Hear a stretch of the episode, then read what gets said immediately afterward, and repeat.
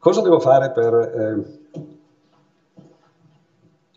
Ah, laggiù, eh, qui non... Ah, perfetto, basta che tu sia qui, magari rimani qui eh, e così, no? Eh, dicevo, faccio una piccola propaganda per eh, la logica perché eh, in genere i logici matematici sono un po' snobbati dal resto dei, mate- dei matematici della comunità matematica e si pensa eh, che noi contribuiamo poco alla matematica, che siamo semplicemente un'impresa marginale, se così vogliamo dire. Ma se guardiamo al Time Magazine, eh, che non è l'oracolo di Delphi, ma comunque insomma, è pur sempre una pubblicazione molto eh, seguita e molto apprezzata, nel 2000 quando in realtà era l'ultimo numero del, eh, del Novecento, del 1999, eh, si fece, come voi sapete che Time Magazine ogni anno eh, decide, decide lui naturalmente, come spesso si fa con i premi e con questi concorsi, chi è il personaggio dell'anno. Però poiché quell'anno lì, eh, il 2000, era un anno speciale, decisero di, di dire qual era il personaggio del secolo e eh, che non è qui, non è nessuno di questi tre, eh, perché quello che ho citato poco fa, eh, fu eh, Albert Einstein. Notate, non un personaggio nel campo scientifico o eh, anche più in generale nel campo culturale, ma proprio uomo del secolo. Ed è interessante che eh, sia stato uno scienziato, in parte naturalmente eh, ci sono i motivi eh, del, della guerra, la, la bomba atomica, molti identificano le ricerche di Einstein in parte con, eh, con, con la fisica nucleare e, e, la famosa equazione E uguale a mc2 tiene, contiene il segreto e forse era meglio se, eh, se lo teneva no? senza divulgarlo no? appunto anche di cose come la bomba atomica però per non scontentare nessuno eh, Time Magazine fece anche le classifiche per discipline e la cosa interessante è che eh, ci furono anche il filosofo del secolo, il matematico del secolo, l'informatico del secolo e dicevo la cosa interessante è che questi tre signori, il filosofo del secolo, il matematico del secolo e l'informatico del secolo, erano tre logici. Ora, eh, questo dice, no, perlomeno, eh, anzitutto dice che la logica matematica sta all'intersezione di tante discipline, di tre discipline in particolare, un po' come i cerchi Borromeo, no? eh, cioè la filosofia da una parte che è la madre della logica matematica e l'informatica dall'altra che invece è la figlia della logica matematica e poi la logica stessa eh, che sta dentro eh, la matematica. Ed è interessante appunto che eh, il, questo vi dice in parte eh, il, l'importanza, diciamo così, il valore della logica matematica. Se volete invece, invece, che essere oggettivi più soggettivi, vi dice quali sono gli interessi dei giornalisti eh, che scrivono su Time Magazine. Però è un po' strano no? che si arrivi a convergere lì dentro. Eh, brevemente dico eh, qualcosa dei due estremi di questi eh, tre personaggi, perché poi sull'altro ci concentriamo, ma il primo, che è Ludwig Wittgenstein, eh, è stato nominato filosofo del secolo per un motivo abbastanza semplice ed è che eh, la filosofia in realtà è eh, divisa in, in, due parti, eh, due parti che eh, si chiamano, eh, scusate sto mettendo il, ecco ho sbagliato tutto ma comunque eh, mettendo il, l'orologio, dicevo due parti che sono da una parte la cosiddetta filosofia continentale e dall'altra parte la filoso- filosofia analitica. Continentale sta a indicare ovviamente un luogo geografico e, e, e dimostra però di dice, eh, eh, suggerisce che sia la filosofia predominante nel continente, che sarebbe quello europeo ovviamente, e la filosofia per esempio esistenziale, quella che arriva da Husserl, il quale era un altro logico, tra l'altro, no? eh, matematico pure lui, eh, e che poi arrivò a Heidegger, Sartre, eccetera, no? questi che poi eh, vengono letti eh, nei dipartimenti di filosofia eh, di, di, di tutto il continente. La filosofia analitica invece eh, si potrebbe geograficamente identificare con eh, la scuola an- anglosassone, cioè l'Inghilterra, perché parte praticamente da Bertrand Russell, eh, magari anche un po' prima, no? e poi si sposta in America no? ed è la filosofia appunto in lingua inglese. Eh, la filosofia continentale è più in lingua eh, tedesca, diciamo così, e questo naturalmente è eh, un qualcosa che impedisce di capirsi non tanto per il fatto che sono due lingue diverse, ma per il fatto che le strutture delle due lingue lingue sono completamente diverse. Heidegger, per esempio, sosteneva e lui diceva che gliel'avevano detto i francesi, cosa assolutamente impossibile perché i francesi non direbbero mai una cosa del genere, ma Heidegger diceva in un'intervista eh, che poi fu pubblicata postuma, dice i miei amici francesi me l'hanno detto, quando incominciano a fare filosofia per davvero devono parlare in tedesco. Pensate a un francese che eh, eh, francesi non sanno nessun'altra lingua se non il francese, no? quindi ovviamente non potrebbero parlare in tedesco nemmeno volendolo, ma questo era per dire che eh, la filosofia continentale è strutturata sulla lingua tedesca e invece quella analitica eh, è, è strutturata sulla lingua inglese, quindi sono due cose diverse. Se uno vuole leggere il filosofo del secolo avrebbe dovuto leggerne due, comincia a diventare complicato. Wittgenstein aveva il vantaggio di essere stato da giovane un esponente della filosofia continentale e da eh, maturo o più anziano eh, un esponente non proprio canonico ma comunque della filosofia, eh, eh ho detto continentale, volevo dire anglosassone, no? analitica, e da, da, vecchio invece di quella continentale. Quindi eh, nel primo libro che scrisse, il trattato logico-filosofico, quello è diventato una Bibbia eh, della filosofia analitica, il secondo libro che scrisse fu pubblicato postumo, le, le, ricerche filosofiche, è considerato una Bibbia invece della filosofia continentale, e allora ecco uno che eh, nella prima parte della sua vita dice delle cose, dicendo che ha trovato la verità e che ormai poteva anche smettere di stare in università, se ne andò infatti in montagna a insegnare ai ragazzi, ai bambini delle elementari, poi si accorse che forse non aveva risolto tutti i problemi, tornò e incominciò a dire che era tutto sbagliato, eh, incolpando San Tommaso d'Aquino naturalmente Sant'Agostino che era meglio, no? però in realtà incolpando se stesso. No? Allora questo divenne no, il filosofo del secolo. Eh, il, l'informatico del secolo è abbastanza naturale perché Turing è stato il padre dell'informatica, senza di lui non ci sarebbero i computer, fu lui, a, oddio, eh, in teoria quella che si chiama oggi macchina di Turing, che sono quelle che vedete qui di fronte a voi, no? eh, di cui ho alcuni esempi qui davanti, il cellulare, l'iPad, eh, il, eh, lo schermo qui del computer, eccetera, tutti derivano eh, da, da, quello che si chiama la macchina di Turing. Macchina di Turing che non, non per, eh, per eh, darvi l'angoscia, ma che comunque lui fece nella sua tesi di laurea a 24 anni, no? Quindi, insomma, però state tranquilli, no? che non, no, non, tutti hanno fatto così. Poi comunque qualcuno di voi magari nella sua sua tesi, no? ha fatto cose che eh, tra qualche anno saranno, eh, saranno paragonabili.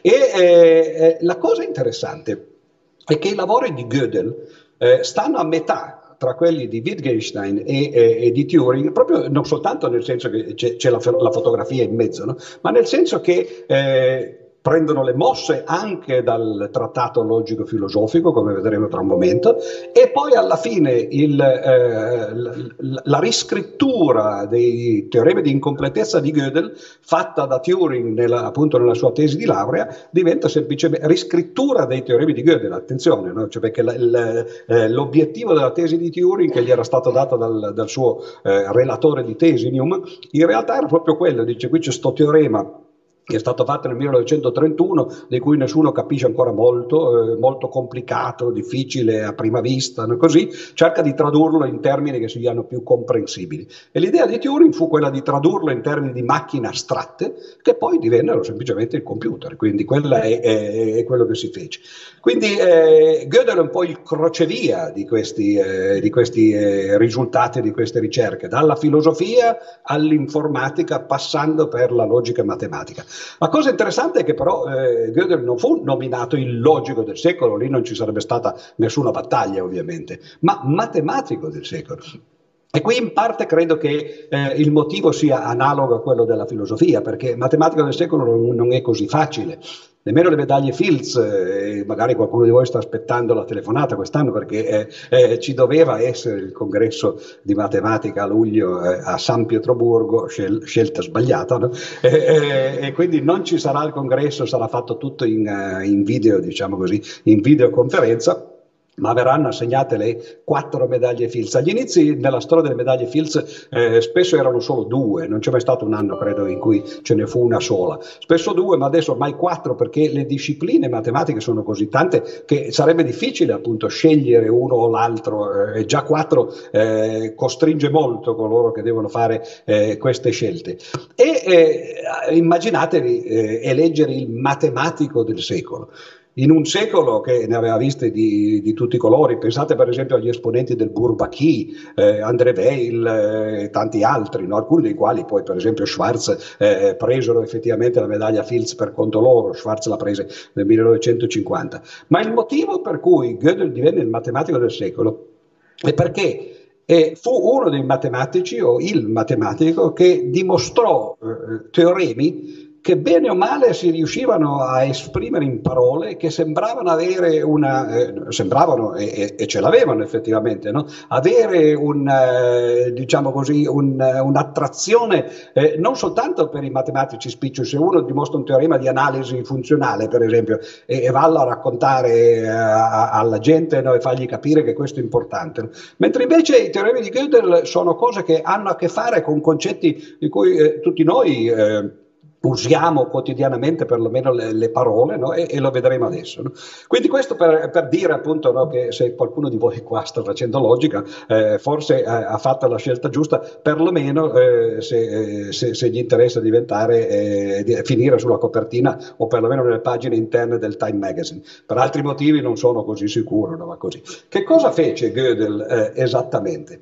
Ha, ha, pubblicato poco come tanti altri, so che voi eh, siete figli, io pure per, per, fortuna solo verso la fine del, eh, del, periodo in cui sono stato in università, sono stato vittima di questa idea americana, no? publish or perish, se non pubblichi un sacco di... Eh, di articoli e di risultati, no? eh, eh, appunto no? perisci e non vai avanti. Beh, Gödel era l'esatto contrario, avrebbe avuto probabilmente difficoltà ad andare in cattedra perché eh, i, i, lavori pubblicati si contano veramente su, su, su, sulla punta delle dita di, al massimo di due mani, anche le sue opere complete non, non sono poi così, eh, così, voluminose, sono due volumi, eh, anzitutto sarebbero uno perché sono, eh, da una parte c'è, c'è la versione versione tedesca e dall'altra parte c'è quella inglese, quindi bisogna dividere le pagine a metà, eh, e però eh, sono un po' eh, l'analogo di quello che faceva Gauss, Pautka sed matura, provate a dirlo ai vostri professori tra l'altro, no? dice hai pubblicato dice, poco ma solo le cose eh, mature.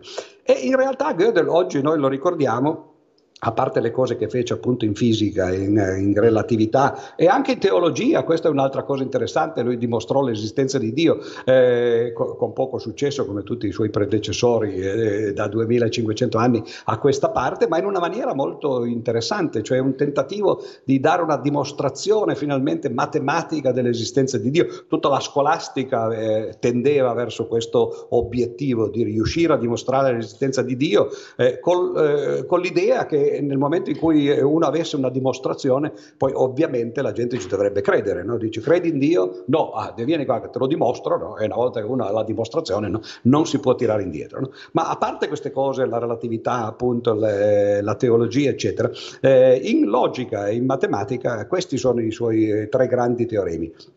Lui era nato nel 1906, anche questo per, per farvi, eh, di, di, di, diciamo così, eh, star bene. No? Eh, come vedete l'ultimo teorema del 36, no? quindi a 30 anni aveva finito. Eh, il primo invece, come vedete, del 20, 20 aveva 23 anni, no? quando lo fece anche lui nella sua tesi di laurea. Eh, uno potrebbe pensare che, certo, uno dimostra prima il teorema della completezza, poi il teorema dell'incompletezza, così esattamente sulla scia di Wittgenstein no? dice una cosa è il contrario di quella no? ed è contento in tutti e due i casi. Naturalmente il teorema di completezza riguarda un ambito che è quello che si chiama la logica predicativa, ci arriviamo tra un momento, e il teorema di incompletezza riguarda un altro ambito per fortuna, che è quello dell'aritmetica un po' più generale. E poi la cosiddetta coerenza dell'ipotesi del continuo. Queste sono le tre parti di, del, del, diciamo così, di questa chiacchierata eh, in cui ho diviso per l'appunto eh, gli argomenti.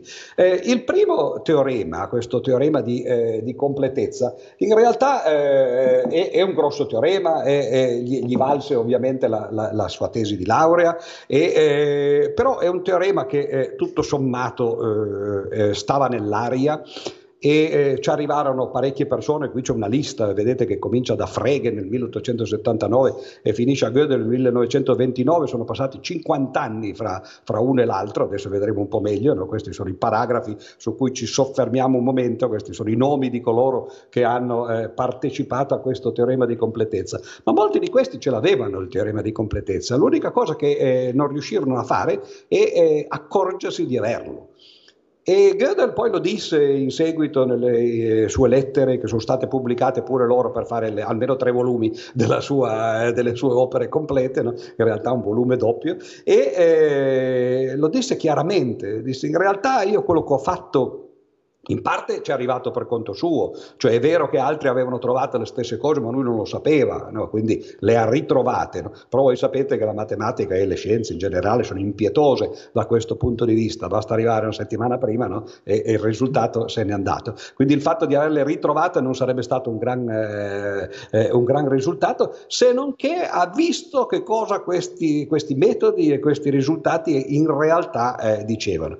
Quindi cerchiamo di vedere brevemente quali quali erano eh, i problemi. Si parte da lontano, appunto 1879, il signore vedete lì sulla sinistra, tedesco, eh, Frege, e dall'altra parte invece Bertrand Russell, notissimo premio Nobel per la letteratura nel 1950, un grande filosofo che visse fino a 98 anni, eh, io lo amavo da bambino, il, il maestro e, e esempio. Eh, purtroppo poi era difficile emularlo perché eh, scrisse, visse 98 anni, questo ovviamente dipende dalla natura, no? Eh, e comunque piano piano no? mi, mi, sto avvicinando a quell'età. Scrisse 100 libri, che significa che in un anno ne scrisse almeno, in due anni ne scrisse almeno due, no? eh, ed è interessante, partendo però dalla culla, ovviamente, no? quindi eh, pur essendo precoce, cominciando a 20 anni, uno deve scrivere eh, eh, spesso più di un libro all'anno. E poi ebbe quattro mogli.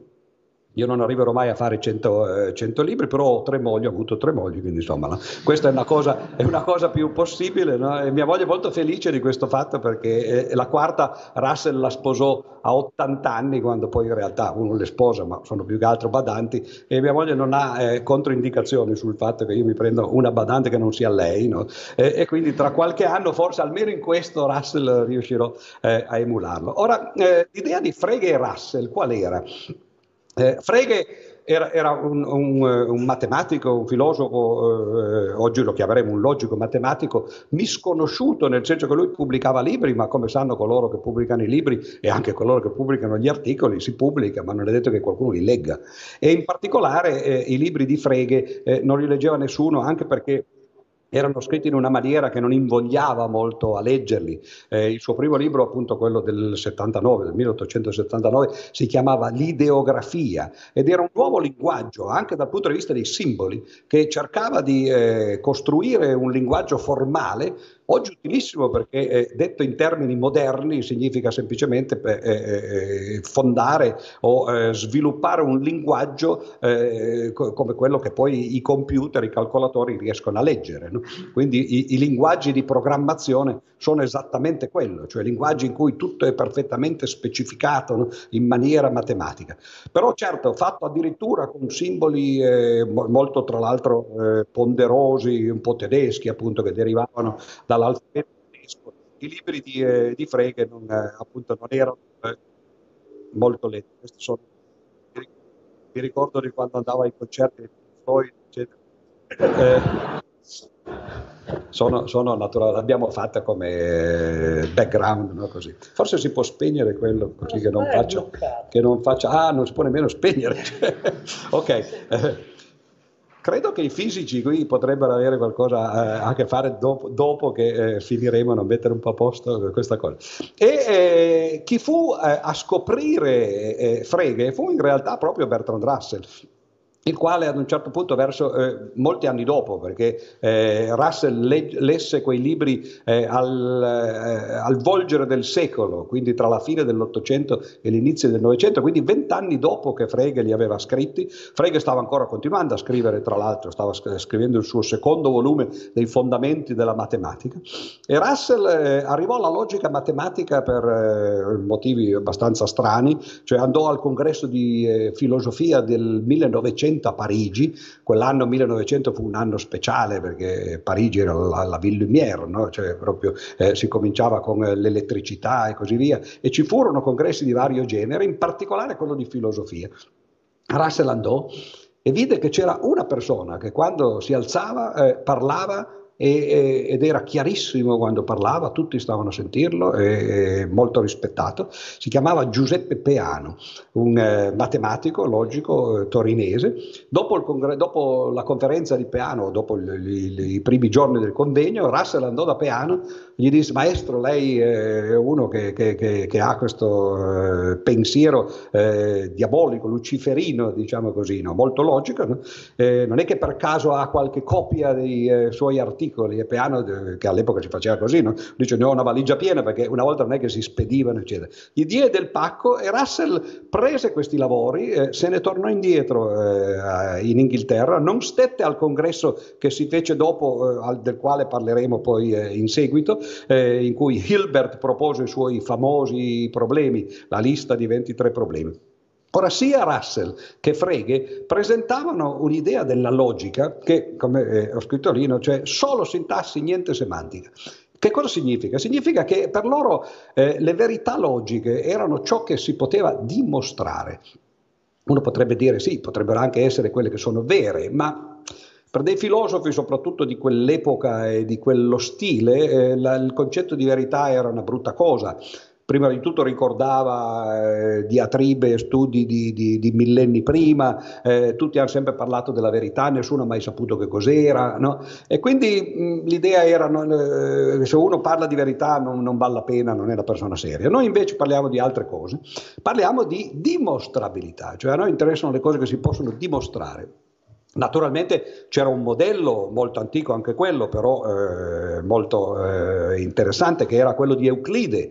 Euclide che è, è, l'aveva preso ovviamente sul modello di Aristotele. Come si fanno a dimostrare le verità della matematica? Negli elementi di Euclide si fa così, prima si elencano gli assiomi e poi eh, si dimostrano le proprietà, i teoremi che derivano da quegli assiomi. Quello lo fanno i matematici, naturalmente. No? I logici ci mettono una, un ingrediente in più, si parte dagli assiomi, però bisogna anche dire quali sono le regole che servono per dedurre proposizioni da, eh, complesse da, da, da, quelle semplici, cioè eh, i teoremi dagli assiomi. Quindi l'idea di Frege, che fu il primo a specificare questo in maniera molto chiara, è che non basta mettere gli assiomi, bisogna anche dire quali sono le regole della logica ed è per questo che la logica comincia a diventare fondamentale, perché specifica quali sono i i tipi di ragionamento.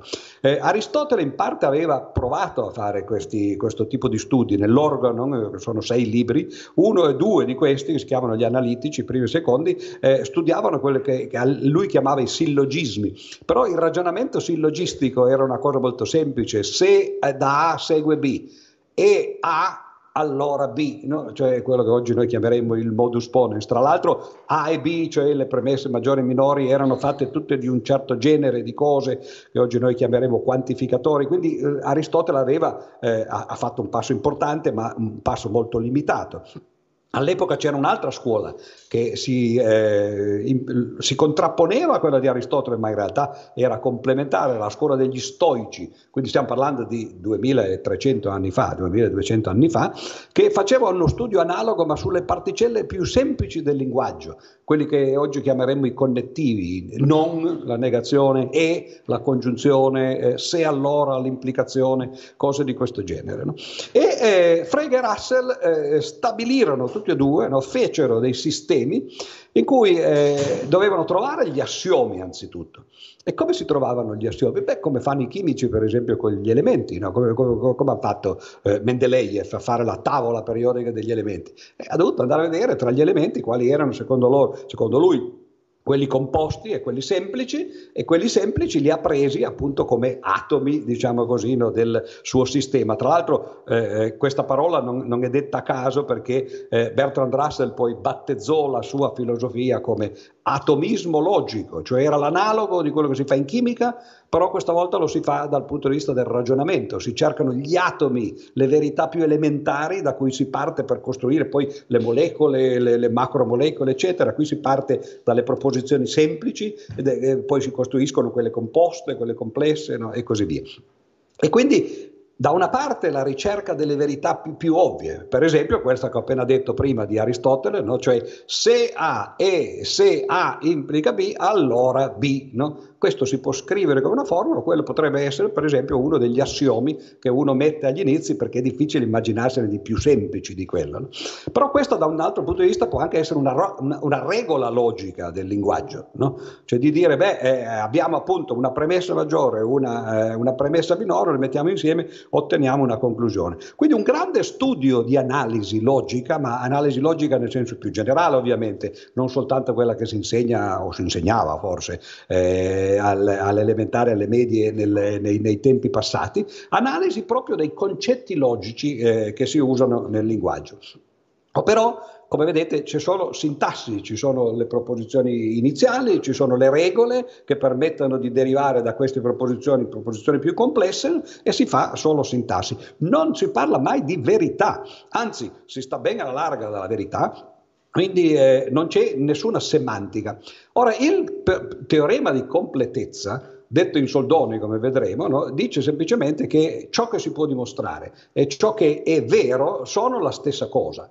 Ma è chiaro che se uno dice l'unica cosa che c'è è, è, la dimostrabilità e la verità non esiste, e non potrà mai nemmeno enunciare il teorema di completezza. Ed è questo a cui alludevo eh, prima quando parlavo di Gödel, che diceva certo che se uno non guarda le cose in faccia, no, non si accorge che può dimostrare teoremi come quello della completezza. Quindi nell'approccio di Frege di Russell, il teorema della completezza, eh, il problema della completezza non si pone nemmeno.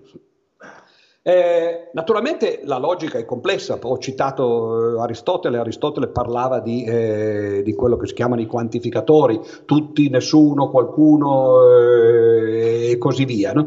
mentre invece ho citato anche quella che eh, si chiama la logica proposizionale, che è quella di questi eh, connettivi che, che, che ho già citato, non e, o, se, allora e così via.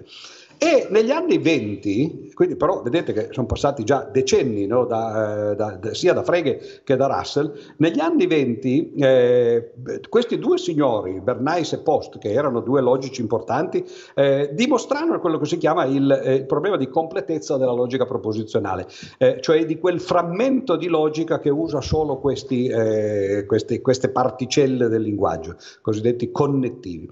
Ora ho appena detto, ma qui si tratta anche di parlare di verità. Sì, però quando si parla di queste cose la verità è abbastanza banale, talmente banale, ci sono i filosofi qua o no?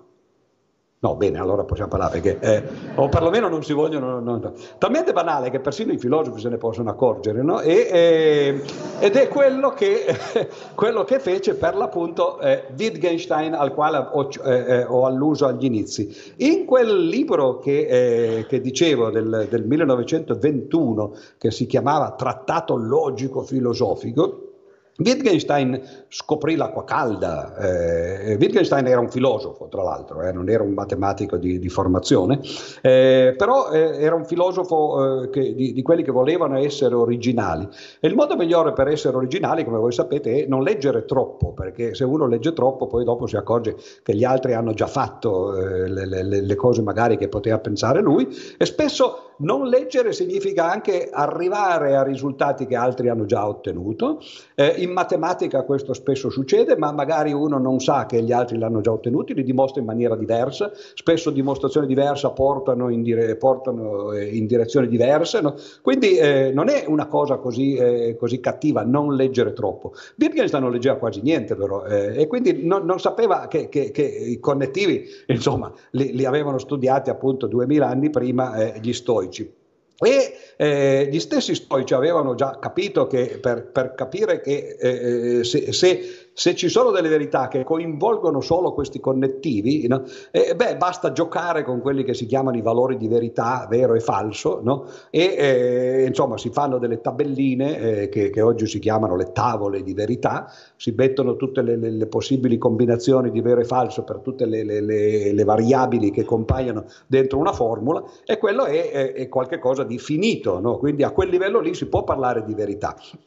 La cosa interessante è che eh, mentre Russell e Frege, avete visto, no, si, parlavano solo di dimostrabilità, arriva Wittgenstein e incomincia a dire, ah, dice Russell e Frege hanno sbagliato tutto perché la, la, dimostrabilità, la, dimostrabilità, non è importante, eccetera, noi dobbiamo parlare di verità, è questo che ci interessa, no? quindi lui scrive in questo suo trattato, era uno che parlava come un oracolo naturalmente, no? sua, eh, l'ultimo capitolo, cioè il trattato è diviso in sette capitoli, l'ultimo capitolo è una sola frase e questa frase è diventata famosissima e, e, e dice semplicemente su ciò di cui non si può parlare bisogna tacere, apriti no? tutti la citano no? spesso a sproposito perché in realtà era una cosa molto legata appunto a questioni di logica. No? Però Wittgenstein propone un atteggiamento completamente opposto a quello di Frege e Russell. Frege va bene perché stava in Germania, poi ormai era vecchio negli anni 20, forse eh, eh, eh non, non, so esattamente quando sia morto, ma beh, più o meno in quegli anni lì. Russell eh, Beh, non era più così giovane, però essendo vissuto fino a cent'anni non era soltanto a metà della sua vita e eh, Russell era anche il maestro di Wittgenstein.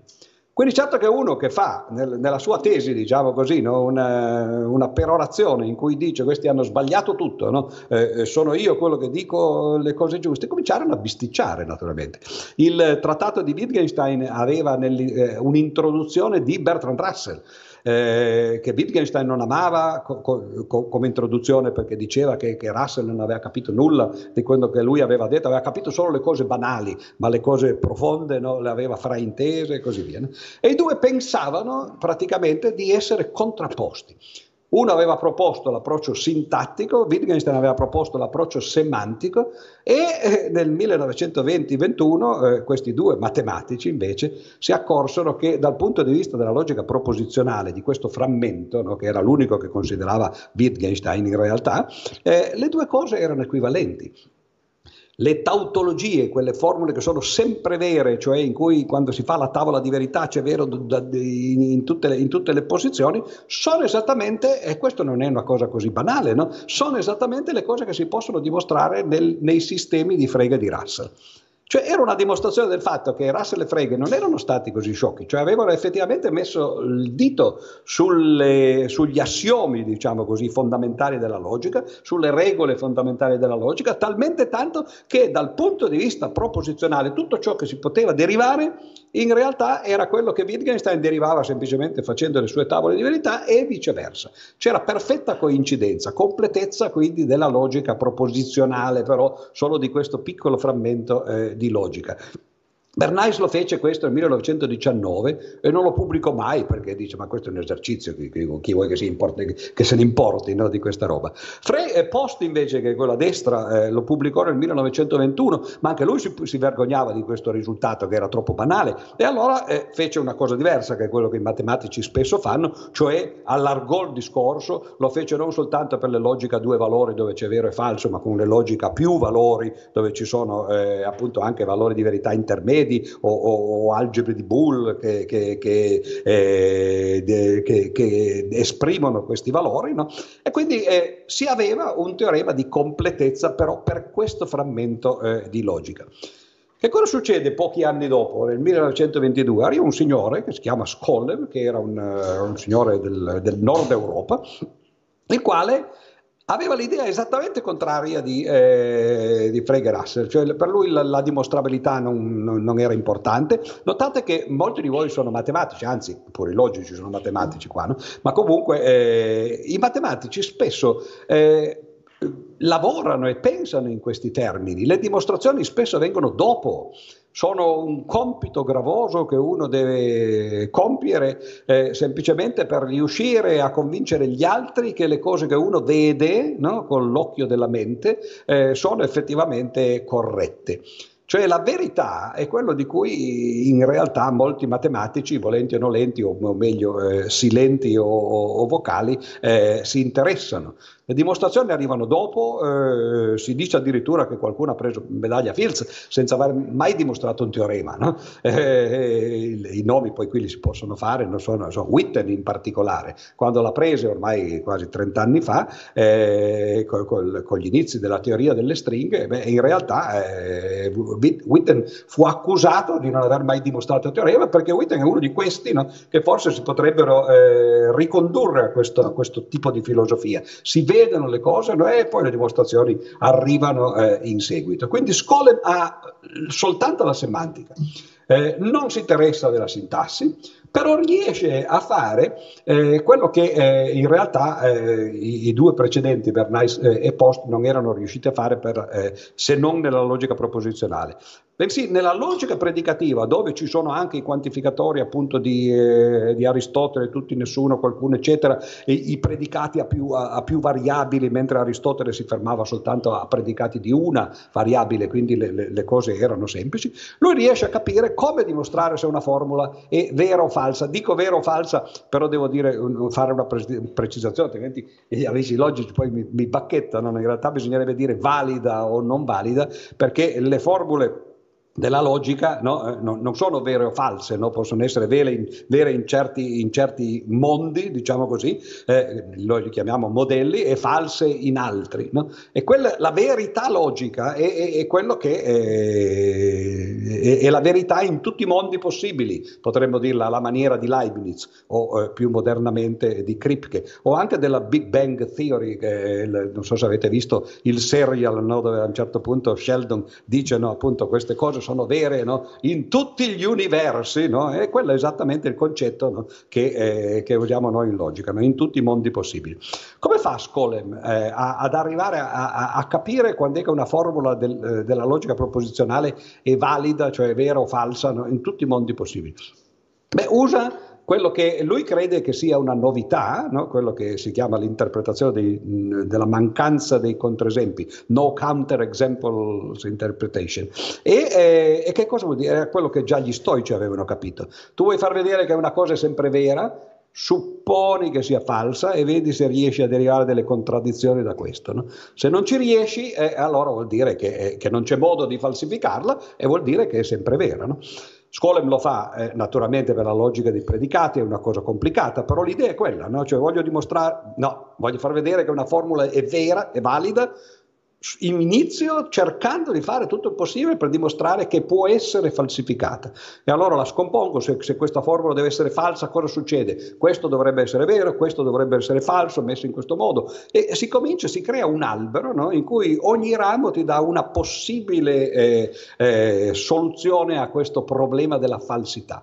Però spesso poi su questi rami si vede che, che, che, che, i rami falliscono, diventano contraddittori, perché per falsificare la forma in un certo modo bisogna fare una cosa e il contrario di quella stessa cosa. Non è possibile, quindi quel ramo si chiude. Se tutti i rami si chiudono, e allora vuol dire che non c'è modo di falsificare la formula, significa che la formula è valida. Quindi Skolem vede nella sua mente, diciamo così, quelli che oggi noi chiameremo gli alberi semantici. Lui non parlava in questi termini e neanche gli altri che vengono dopo parlano in questi termini, parlavano in questi termini, però oggi noi le abbiamo capite in questo modo no? e, e, e, e, le cose so, sono, sono, piuttosto comprensibili. Quindi l'idea di, di Skolem è prende una formula, cerco di falsificarla, costruisco un albero semantico in cui mi dice se questa formula deve essere falsa, questo predicato deve essere vero per questi oggetti e così via, eccetera. E ottengo tanti possibili eh, mondi che si creano così se alla fine qualcuno effettivamente si crea, se non, ci, se non, ci, sono contraddizioni, allora quella formula è falsificabile e non è valida. E altrimenti eh, invece è valida perché non si può classificare. Però notate, poiché c'è solo la semantica, siamo al problema di prima. Manca la sintassi e non si può nemmeno porre il problema della completezza. No? E quindi Skolem fa un risultato molto importante che se avesse semplicemente deciso no, di collegare con la sintassi sarebbe stato il teorema di completezza di Gödel, ma non essendo facendo Gödel no, non lo fece. In questo eh, gioco degli equivoci, no, eh, in realtà c'è un signore in Francia che si chiama Herbrand che fa esattamente il contrario. Che lui invece dice no, no, no, parlare di verità. Vedete che la questione però è filosofica. Cioè decidere di parlare o non parlare della verità è una questione che eh, n- n- n- eh, dipende dal tipo di filosofia che uno segue. Allora il Bran, invece che pensa che la verità sia una cosa di cui non bisogna parlare, che cosa fa? Dice c'è solo la sintassi e notate quello che fa, perché qui veramente questo è il teorema di completezza. Lui prende gli alberi di, di Skolem, che sono alberi semantici in cui si parla di vero o falso, di certi predicati per certi oggetti e così via, traduce questi alberi semplicemente in alberi di dimostrazione, cioè riesce a tradurre la semantica in sintassi E poi arriva alla fine e che cosa fa? Potrebbe dire, bene, ho da una parte una nozione di verità, dall'altra parte una nozione di dimostrabilità, ho tradotto una dall'altra, quindi sono la stessa cosa, ho il teorema di completezza. E invece perché non vuole parlare di verità, lui traduce queste cose, mantiene solo la parte sintattica e il resto lo butta nel cestino. E a questo punto no, il teorema di, di, di, completezza ce l'aveva, ma, eh, ma, non l'ha enunciato perché non lo voleva enunciare, no? e anzi pensava che non avesse senso enunciarlo. E Gödel eh, arriva finalmente nel 1929, appunto studente, 23 anni, fa la sua tesi e dimostra il teorema di completezza riscoprendo, perché appunto l'articolo di Skoll è del 1922, però era scritto, non sono ben sicuro, ma forse non era scritto nemmeno in inglese o, eh, o in lingue comprensibili, scritto magari in svedese, norvegese, come era lui, no? un po' difficile da leggere. No? Quindi Gödel riscopre queste cose, però tiene tutti e due i lati, diciamo così, della medaglia, tiene la verità da una parte, la dimostrabilità dall'altra, riottiene il teorema di eh, Erbrand o eh, meglio ancora quello di Skoll e finalmente ha la sua tesi e il, il, suo primo grande teorema. Però vedete che insomma è una cosa un po' deludente da un certo punto di vista, no? eh, soprattutto col senno di poi è una commedia degli equivoci, appunto, di tanta gente che, che, che, il teorema l'aveva sfiorato e però eh, non, l'ave, non, l'aveva enunciato perché eh, chiudeva gli occhi di fronte all'evidenza. No? E Gödel, come ho detto, eh, come già anticipato, lui continuerà a sottolineare questo fatto, di dire attenzione, perché io spesso i risultati che ho ottenuto li ho ottenuti semplicemente eh, facendo delle distinzioni filosofiche però ho ottenuto dei risultati matematici ed è per questo che poi alla fine uno diventa il eh, matematico del secolo perché appunto dimostra teoremi sulla verità che è qualcosa di cui tutti noi pensiamo eh, di sapere qualcosa e, e, e in realtà eh, che i logici a volte non volevano vedere chiudevano gli occhi di fronte. Una cosa completamente diversa invece è quello che succede per il teorema di completezza. Qui non, non, non ci sono in realtà eh, dei, eh, eh, dei, predecessori, o meglio ce n'è, ce n'è qualcuno ma, ma, ma, estremamente limitato, eccetera, non vale nemmeno la pena di parlarne. Qui è, è tutto farina del sacco di Gödel ed è questo il suo vero eh, grosso eh, risultato. È un po' complicato naturalmente cercare di spiegarlo, eh, già con la logica avete visto ho fatto un po' di difficoltà no? eh, con, il teorema di completezza, però cerco perlomeno di, di, di, di farvi capire da, da, da dove arrivavano eh, queste, queste, problematiche. Cioè, Gödel, que, questa è la lista delle cose che cercherò di dire brevemente, no? I, i, i, capitoli eh, di, cui tratterò, i paragrafi di, cui tratterò. Cioè, eh, cominciamo dal, da, da, lontano, no? ho citato prima il congresso di Parigi 1900 eh, c'erano appunto Bertrand Russell, c'era Peano e così via. Peano dopo il congresso di filosofia andò al congresso di matematica, ma il congresso di matematica viene ricordato oggi, quello di Parigi, perché eh, ci fu, o meglio non ci fu perché credo che Gödel non, non, andò poi alla fine, ma fu pubblicata poi questa conferenza che eh, avrebbe dovuto tenersi, o forse ci andò e non la lesse completamente, adesso non ricordo più bene, ma non importa.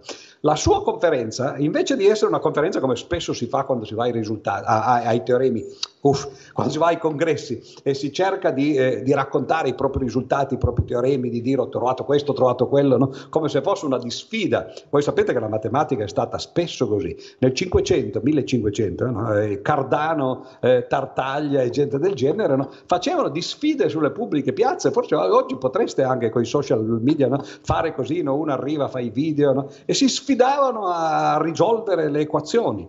Come mai? Beh, perché ovviamente si eh, uno aveva un'equazione di terzo grado no? e, e pre, che, che, si poteva fare al contrario, uno, uno, parte dalle soluzioni, trova l'equazione che ha quelle soluzioni lì e poi la propone all'altro di dimmi un po' quali sono le soluzioni di questa equazione e l'altro eh, certo che aveva difficoltà fino a quando non si è trovata la formula per la soluzione dell'equazione di terzo grado. L'espressione ti faccio un terzo grado voleva dire quello, no? cioè che nel 500 ti facevano veramente un terzo grado, cioè ti sfidavano a dimostrare, no? a trovare le soluzioni di un'equazione di, eh, di terzo grado. E eh, invece che cosa fa eh, Hilbert? Arriva e ancora peggio, no? come dice, tanto io ho fatto tante cose, è inutile che ve le venga a raccontare. Vi sfido e vi do 23 problemi, che sono i problemi che secondo lui, no? secondo me, diceva lui, no? sono i più importanti eh, problemi aperti della matematica, quelli che probabilmente eh, nel prossimo secolo eh, attireranno l'attenzione dei matematici e faranno lavorare i matematici. Eh, nemmeno Hilbert era infallibile, eh, intendiamoci, no? uno di questi problemi, il quarto, cioè, fu risolto prima ancora che l'articolo fosse pubblicato da un suo studente, no? Den, il quale dice, ah questo problema, ma sì, si risolve così, no? No? a volte eh, magari Hilbert pensava che la cosa fosse complicata e, e, lo era meno, però molti di questi tra l'altro sono ancora aperti oggi, l'ottavo ad esempio, che è la famosa ipotesi di Riemann, che è diventato uno dei sette problemi del millennio, ora sei, come voi sapete, eh, e lo dico per coloro che eh, avessero si fossero concentrati sugli studi senza sapere la possibilità di eh, ricavarci dei, eh, dei benefici. Eh, I sei problemi dell'Istituto Clay, i cosiddetti problemi del millennio rimasti aperti, eh, portano con sé un premio da un milione di, di, dollari o di euro, che più o meno, forse insomma, un po' meno, no? un milione di dollari per la loro soluzione. Quindi qualcuno di voi potrà, eh, l'unico che è stato risolto è, come sapete, la congettura di Poincaré? Eh, da Perman, che non volle il premio dell'Istituto Clay, non voglia la, med- la medaglia Fields e così via. Vabbè, ma quelle sono, eh, sono eh, persone strane. No? Il primo problema della lista di... Naturalmente Hilbert li mise in fila, no? cioè in ordine di importanza, perlomeno i primi, anche perché poi gli ultimi non è ben chiaro quale sia, se, se il diciannovesimo è più importante del ventesimo, così no. Ma il primo e il secondo erano eh, in quest'ordine il primo è l'ipotesi del continuo, che se c'è tempo poi vi dirò brevemente come eh, Gödel diede un, una botta pure a quello eh, e, e, lo risolse a metà per, perlomeno. No? Il secondo era eh, la coerenza dell'analisi.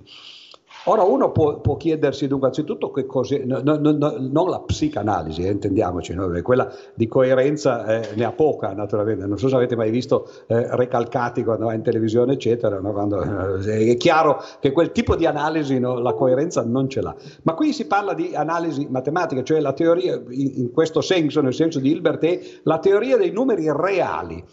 In genere i matematici partono dalla teoria dei numeri interi, che sono ovviamente più semplici, eh, se non altro perché sono atomici, no? ce ne sono, sono, sono, distinti uno dall'altro no? e così via. Invece i numeri reali sono, sono, un po' più complicati, fanno intervenire ovviamente l'infinito, perché i numeri reali che non siano razionali, eh, eppure quelli quando sono periodici, no? hanno infinite cifre decimali. Quindi la, l'analisi è una teoria complicata che coinvolge l'infinito, così come d'altra parte l'ipotesi è continua.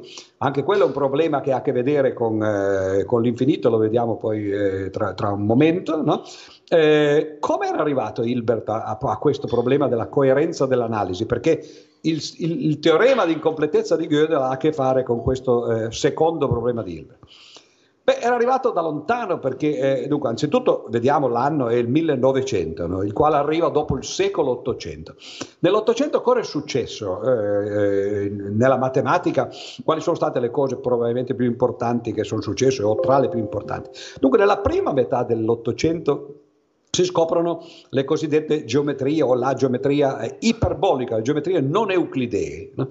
Si scoprono in maniera strana perché prima le, le, le scopre Gauss, beh, però Paucas e Matura e non, non, le pubblica, quindi nessuno sa che lui le ha scoperte. Poi arrivano due signori che si chiamano eh, Lobachevsky, prima in Russia, e poi Bogliai in Ungheria. Eh, uno all'insaputa dell'altro, Bogliai eh, scopre queste cose eh, da, da, giovane, da ragazzo, le fa vedere al padre, il padre è un amico di Gauss, le porta a Gauss e Gauss dice quella famosa frase, dice non posso elogiare suo figlio per la scoperta che ha fatto, perché se lo facessi elogierei me stesso perché l'ho trovata io 30 anni fa. No?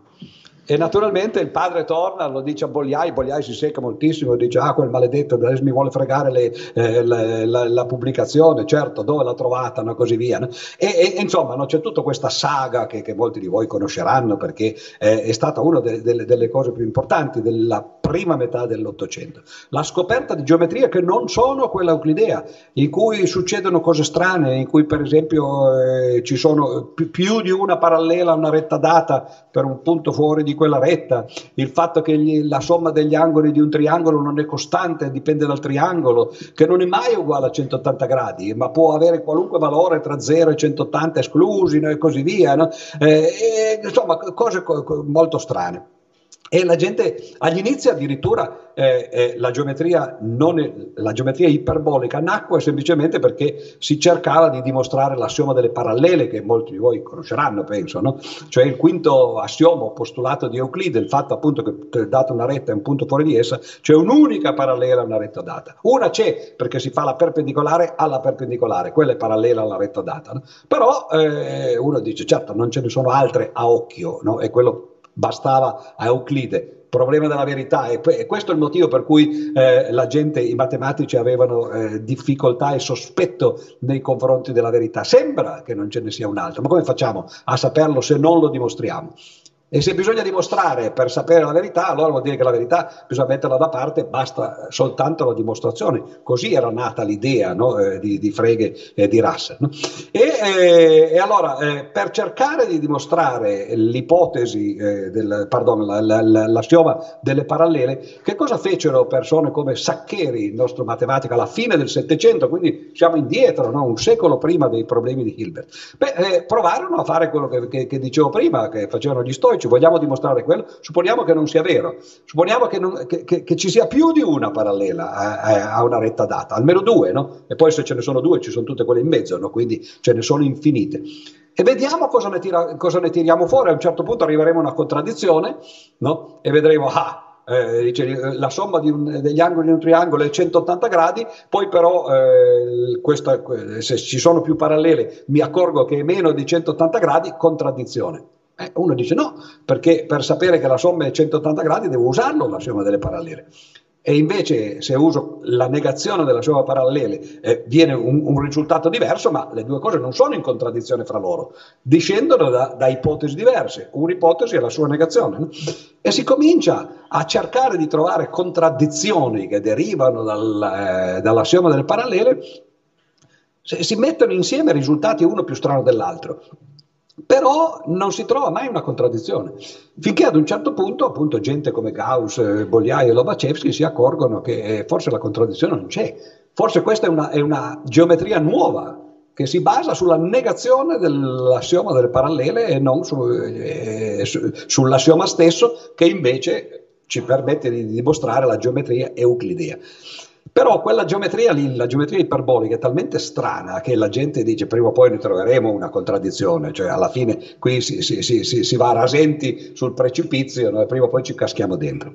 Ma nella seconda metà dell'Ottocento c'è una sorpresa incredibile, cioè un italiano che si chiama Beltrami trova dei modelli euclidei della geometria non euclidea cioè trova all'interno della geometria euclidea, per esempio fa un cerchio, gli toglie la circonferenza no? e dice supponiamo che questo sia il piano iperbolico, poi fa le rette no? e, e, e, le rette ovviamente sono solo dei segmenti no? dentro questo cerchio e così via. Beh, certo che se, se, se, uno usa come rette i segmenti dentro un cerchio e, e allora qui c'è una retta, poi c'è un punto, faccio dei segmenti, è chiaro che questi segmenti non toccano il segmento di partenza, ce ne sono infiniti, dice, ah, Insomma, Beltrami alla fine scopre dei modelli euclidei della geometria non euclidea. E a questo punto l'edificio traballa, perché la gente non credeva al fatto che la geometria iperbolica fosse coerente, non fosse contraddittoria. Ma adesso abbiamo dei modelli dentro la geometria euclidea e incominciamo a dubitare pure di quella.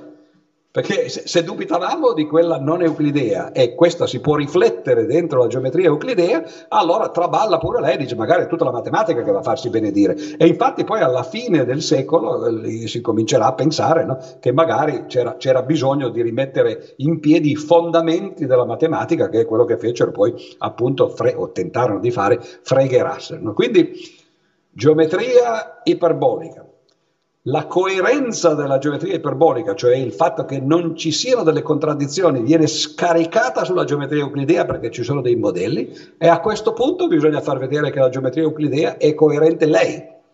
Come si fa? Uno dice, beh, la geometria euclidea eh, c'è stato Cartesio prima, no? cioè abbiamo messo le coordinate, possiamo tradurre la geometria euclidea, invece di parlare di punti parliamo di coppie di numeri reali, che sono le coordinate dei punti, invece di parlare delle rette parliamo di equazioni di, di, di primo grado, le coniche, equazioni di secondo grado e così via. Cosa si sta facendo? Dopo aver scaricato la geometria non euclidea su quella euclidea, si scarica la geometria euclidea sui numeri reali.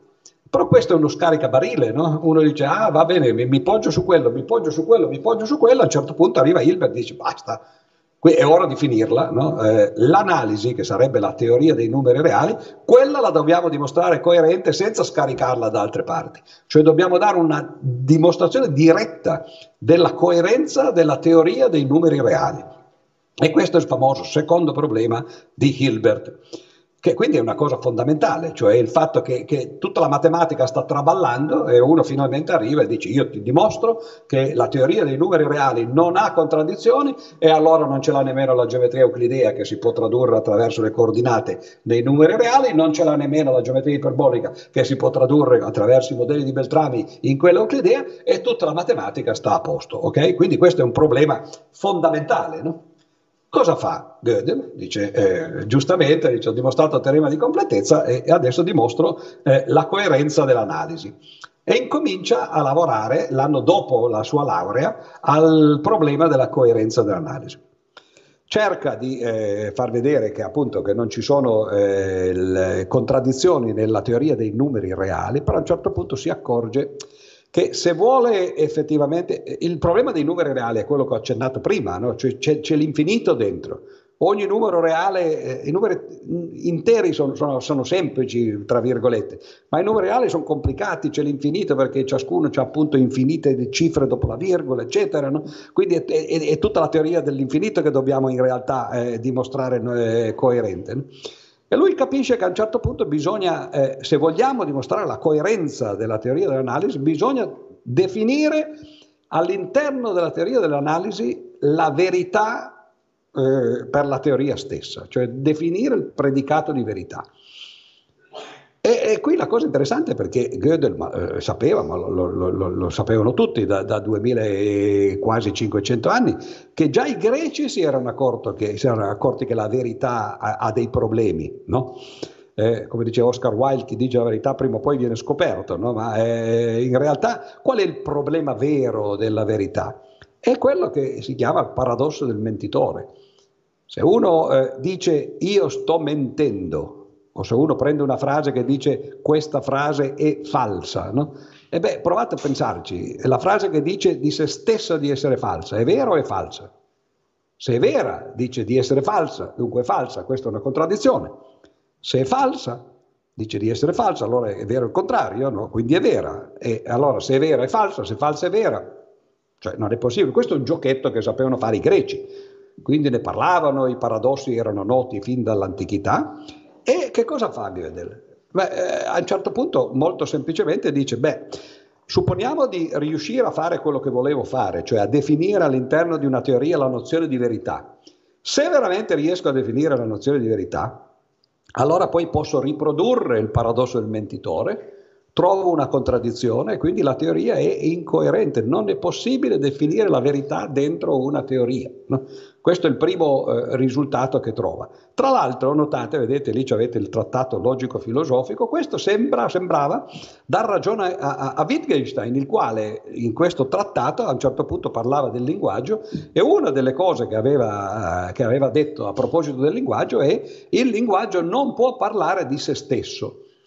Ora è strano perché quando uno dice io, no, sto parlando di me stesso, no? però lì si può pensare che sono gli uomini che parlano di se stessi, no? ma all'interno del linguaggio dire di, di frasi che, che non, non, si può immaginare, secondo Wittgenstein, che una frase parli di se stessa e, e, soprattutto non si possono fare proprietà del linguaggio definite al, al, all'interno del linguaggio.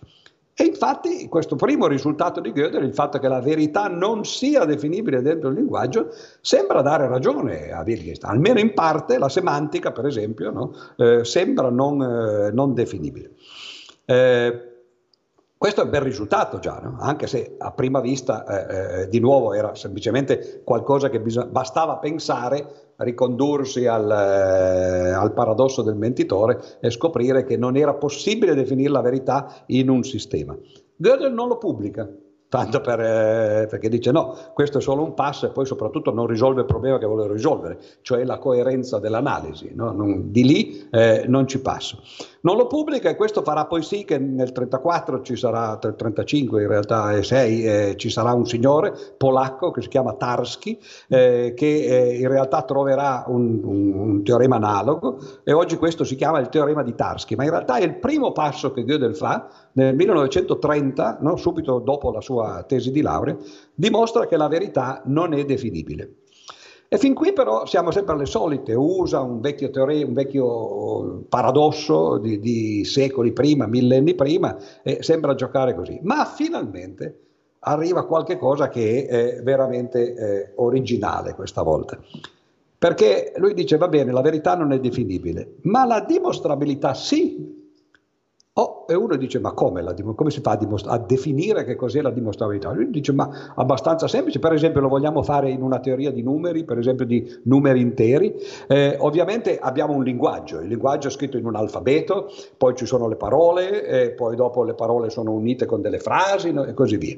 Ma eh, l'alfabeto cioè il fatto che noi usiamo delle lettere A, B, C, D, eccetera, cioè non, non, niente ci impedisce di usare dei numeri al posto dell'alfabeto. Oggi poi tra l'altro mi, mi, sto accorgendo che mi sono messo nell'ottica di, eh, di, di, di un uditorio del 1930, no? perché oggi con i computer sappiamo tutti no? che tutto è traducibile in un linguaggio numerico 0-1, no? siamo nell'era digitale, l'era digitale vuol dire solo quello, che tutto diventa numero come d'altra parte aveva detto Pitagora, no? eh, addirittura prima di tutti, no? 2500 anni fa. Quindi il primo passo di Goethe è di dire, bene, io invece di usare i simboli del linguaggio associo a ciascuno di questi simboli dei numeri, a caso, non importa come. No? Il problema è che poi ovviamente no, eh, eh, nel, linguaggio, nel linguaggio matematico non ci sono solo i simboli, questi simboli si mettono insieme a formare parole nel linguaggio e formule nel linguaggio formale. No? Cosa vuol dire? Cos'è una formula? Cos'è una parola? È un insieme di simboli. Ah, allora bisogna mettere insieme eh, dei, dei, simboli, non sono sequenze finite però. No? Se uno può parlare delle sequenze, no? e allora siamo a posto, possiamo parlare delle parole, perché le parole sono sequenze di caratteri, dunque se li traduciamo sequenze di numeri. E le dimostrazioni cosa sono? Le dimostrazioni sono sequenze di formule, no? E allora sono sequenze di sequenze, perché le formule sono sequenze, le dimostrazioni sono sequenze di formule, dunque sequenze di sequenze e così via. E i teoremi cosa sono? Teoremi sono le formule per cui c'è una dimostrazione. Cioè la definizione della dimostrabilità è questa formula, cioè il numero o la sequenza a, a, la sequenza di numeri che corrisponde a questa formula è vera, pardon, è dimostrabile se c'è esiste no? una, una dimostrazione di questa formula. Quindi formule semplici con un unico quantificatore, un esiste e poi tutto il resto sono numeri così. E allora il fatto che la dimostrabilità sia definibile nel linguaggio è molto più semplice definirla che non la, la, la verità, la quale è indefinibile tra l'altro. No? E allora cosa succede? Succede che il trattato, che pri- il trattato di Wittgenstein, che prima sembrava essere stato confermato, qui invece viene finalmente definitivamente refutato. Certo, non si può parlare di certe cose all'interno del linguaggio, per esempio la verità, ma di altre sì, per esempio le cose della sintassi. Cioè in pratica è facile definire la sintassi di un linguaggio dentro il linguaggio ed è difficile definire la semantica, anzi impossibile in certe condizioni, eh, dentro il, il linguaggio stesso. E uno dice, bene, bravo, eh, ma questa è matematica, cioè eh, abbiamo dimostrato che la verità non è definibile e la dimostrabilità è definibile. E lui prende a questo punto i principi a matematica, che notate, eh, qualcuno di voi forse noterà il, eh, il, il riferimento, Russell aveva scritto questo grande libro insieme a un coautore che si chiamava Whitehead, Whitehead e Russell. Questo libro diventerà la Bibbia della del, sì, del, logica formale. Lo scrisse nel 1910 il primo volume, poi altri due volumi in seguito, nel 1913 eh, avevano finito tre volumi, ce, ce, ce, ne doveva essere un quarto che non fu mai scritto, così. Però i principi a matematica, come dice il titolo, modestamente si ispiravano a Newton il quale aveva scritto principi matematici della filosofia naturale, tanto perché fosse chiaro che eh, Russell e White diciamo, noi siamo i Newton no, del, della logica e, e, della modernità, esattamente come l'altro che aveva scritto gli altri principi di matematica lo è stato della fisica nel, nel 600. No? E allora Gödel prende i principi a matematica, i quali sono eh, eh un, un sistema che doveva essere un sistema non solo per i numeri, ma anche per quella che oggi chiameremo la teoria degli insiemi, quindi gli infiniti, un sistema per la matematica. In un certo senso erano i principi della matematica, letteralmente, no? i fondamenti della matematica. E allora Gödel prende questi principi della matematica e dice, ma nei principi della matematica si possono fare un sacco di cose perché è un sistema molto forte, in particolare si possono usare le sequenze di cose che già abbiamo. No? Ma le sequenze è quello che ci serviva per definire la dimostrabilità, la dimostrabilità no? E allora nei principi a matematica si può definire il concetto di dimostrabilità. Ma la verità no, perché abbiamo visto, altrimenti si potrebbe riprodurre il, eh, il paradosso del mentitore. E allora? E allora vuol dire che verità e dimostrabilità sono diverse, altro che teorema di completezza non, non coincidono, perché una è definibile e l'altra no. E dunque, e dunque eh, non sappiamo quali siano i casi, no? o c'è una formula vera che non è dimostrabile, o c'è una formula falsa che è dimostrabile. Nel primo caso, formula vera non dimostrabile, il sistema è incompleto, non dimostra tutte le verità, perché c'è una formula che è vera, ma che non si può dimostrare dentro il sistema. Quindi principi a matematica hanno un problema, credevano di dimostrare tutto quello che era possibile e invece no, perché certe verità non si possono dimostrare. Oppure è l'altro ed è ancora peggio, perché allora il sistema dimostra delle cose false, mamma mia. No? E allora se uno suppone che non sia il secondo caso, cioè che il sistema sia corretto, che gli assiomi siano effettivamente corretti, le regole corrette, anche i teoremi lo sono, rimane pur sempre incompleto. E questo è il modo in cui Gödel ottiene il suo teorema di incompletezza per il principio matematica. Attenzione, vedete che di, dipende dal sistema, questo, questo funziona nel principio matematica perché ci sono le sequenze, quindi si possono usare le sequenze, si può fare quella codifica eh, e così via ma nell'aritmetica, per esempio, i numeri, i numeri interi, l'aritmetica di Peano, che è quello di cui parlavo prima, che era colui che aveva, eh, diciamo così, iniziato Russell alla logica matematica, Anzitutto, qual, qual, cosa è eh, l'aritmetica chiamata di Peano? Beh, sono, è un sistema di assiomi, cinque assiomi, in cui ci sono le proprietà più ovvie dei numeri interi, no? Però, qui, quindi si scende giù. Principio a matematica sono un sistema enorme, cioè, ma uno vuole andare a vedere se anche per i numeri interi succedono cose di questo genere. C'è per esempio l'operazione di successore, c'è un assioma che dice tutti i numeri sono successori di qualche cosa eccetto il primo che è lo zero e così via. E poi soprattutto c'è il famoso principio di induzione. Vogliamo dimostrare una proprietà per tutti i numeri? La dimostriamo per zero, facciamo vedere che se vale per un numero vale per il suo successore e poiché tutti i numeri sono o lo zero o il successore di qualcosa, abbiamo dimostrato questa proprietà. Però c'è un problema, perché i numeri sono numeri e le sequenze di numeri non sono numeri. Quindi uno dice, ah, ah, ah, qui non si può applicare, però eh, qui la, la, cosa è meno, è meno eh, diciamo, eclatante. No? Uno dice, va bene, non li posso codificare direttamente le sequenze di numeri, però posso fare dei trucchetti. Per esempio, quello che sceglie Gödel è quello di dire, ho una sequenza di numeri, per esempio a 1, a 2, a 3, eccetera, e invece di, eh, n- non so come metterli, certo Ah, devo dire, una, faccio una parentesi, cioè anche altri prima avevano cercato di fare queste cose, Leibniz per esempio, che è colui che aveva anticipato più di tutti i, sistemi formali della logica, il linguaggio universale dei computer, addirittura Leibniz, eh, che era un, genio universale e faceva anche il diplomatico, era costretto ogni tanto, eh, adesso per esempio pensate no? eh, in, in, Ucraina e, e, e con i russi, no? e di dire io mi siedo a un tavolo di trattative e invece di dire trattiamo, mi siedo, e questo era il suo sogno, diceva lui, no? e dico calcoliamo. Cioè se fosse possibile sedersi a un tavolo e dire facciamo questi conti no? e vediamo dove ci portano questi conti, avremmo risolto il problema appunto della diplomazia. Leibniz voleva quello, voleva un linguaggio universale su cui si potesse calcolare. No? E Leibniz aveva pensato già come si potevano mettere insieme due numeri, per esempio. L'idea è, ah, ho due numeri, per esempio, che ne so, 6 e 4, li metto insieme come? Moltiplicandoli, no? Quindi ho due numeri e la sequenza di 6 e 4 diventa 24. Il problema è che 24 ovviamente si può dividere anche in altri modi, no? 2 e 12 per esempio, no? E allora non va più bene, no? E, e il, risultato, il problema è quello, no? che se uso soltanto il prodotto dei numeri e poi posso codificare, ma poi non posso decodificare perché non so quale dei prodotti ho usato che mi danno lo stesso risultato. Però Gödel dice sì, ok, vabbè, Leibniz era un po' ingenuo, no? ma invece c'è, c'è qualche cosa che si può fare in maniera univoca ed è eh, qualcosa che ha a che fare con un teorema di uh, univoca. E si sa che nell'aritmetica c'è il problema di fattorizzazione univoca. No? Un numero si può fattorizzare in fattori primi in un unico modo, no? a parte l'ordine dei fattori. Allora se io prendo il primo numero che voglio codificare lo metto come esponente di 2, il, sec- il, secondo numero lo metto come esponente di 3, il terzo come esponente di 5 va- e uso i numeri primi, ottengo un numero che poi ovviamente lo esplodo, lo faccio diventare il risultato, ma poi posso tornare indietro perché faccio la decomposizione in fattori primi. Questa è l'idea di Gödel. No?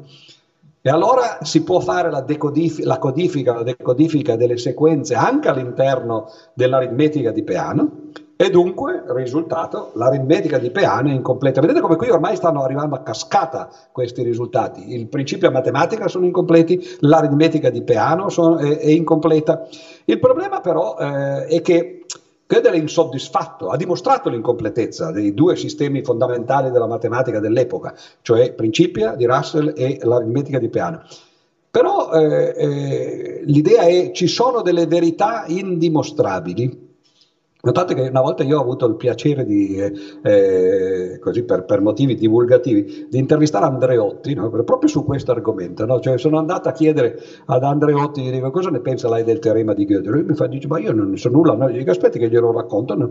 E gli ho raccontato in questi modi, no? dicendo, il teorema di Gödel tutto sommato dice semplicemente quello, che ci sono delle verità indimostrabili, e poi uno fa l'occhiolino, e lui che era sotto processo per mafia all'epoca ha capito subito, dice, ah, cosa vuol dire verità indimostrabili? Dimostrabili, che si sa e non c'è la prova? E gli dico, eh sì, quello. Dice, ah, bravo, mi dice lui, si sa e non c'è la prova. Se non c'è la prova, eccolo qua, no? Quindi per Andreotti la verità non c'era, no? C'era solo la prova e, e, la prova non la trovi, no? E poi in un caso l'hanno trovata, eccetera. Quindi però eh, Gödel è insoddisfatto di questo, no? Eh, Andreotti no, ma Gödel sì, no? E, eh, e lui dice, no... Intanto, intanto, è morto, no? Però attenzione perché i fisici potrebbero poi eh, avere guai tramite Zichichi no? eh, in maniera indiretta, ma comunque no? eh, non andate a dirglielo. E il problema di Gödel no? è che abbiamo dimostrato che i sistemi, quei due sistemi, adesso vedremo che la cosa vale molto in generale, sono incompleti, ci sono verità indimostrabili. Ma se uno ti dicesse fammene vedere una, e uno dice eh, non lo so qual è una, perché ho trovato questa verità semplicemente basandomi sul fatto che la verità e la dimostrabilità sono diverse. Eh, mi viene in mente, anche perché poi sarete un po' stanchi ormai, no? eh, il, quindi vi, vi, racconto questa cosa. Non so se voi conoscete Yogi Berra, che questo eh, eh, giocatore di baseball eh, americano negli anni 50, molto famoso, un po' come Joe DiMaggio, eccetera. Yogi Berra era, era ovviamente un oriundo italo-americano, si chiamava Berra no, di cognome, e lo chiamavano Yogi semplicemente per, nel senso indiano, no, perché lui faceva il battitore, no, batteva le sue palle e poi dopo si sedeva per terra in, in posizione come, come i, eh, gli indiani, e quindi i suoi compagni di, di, di, eh, di squadra lo chiamavano Yogi Yogi Berra.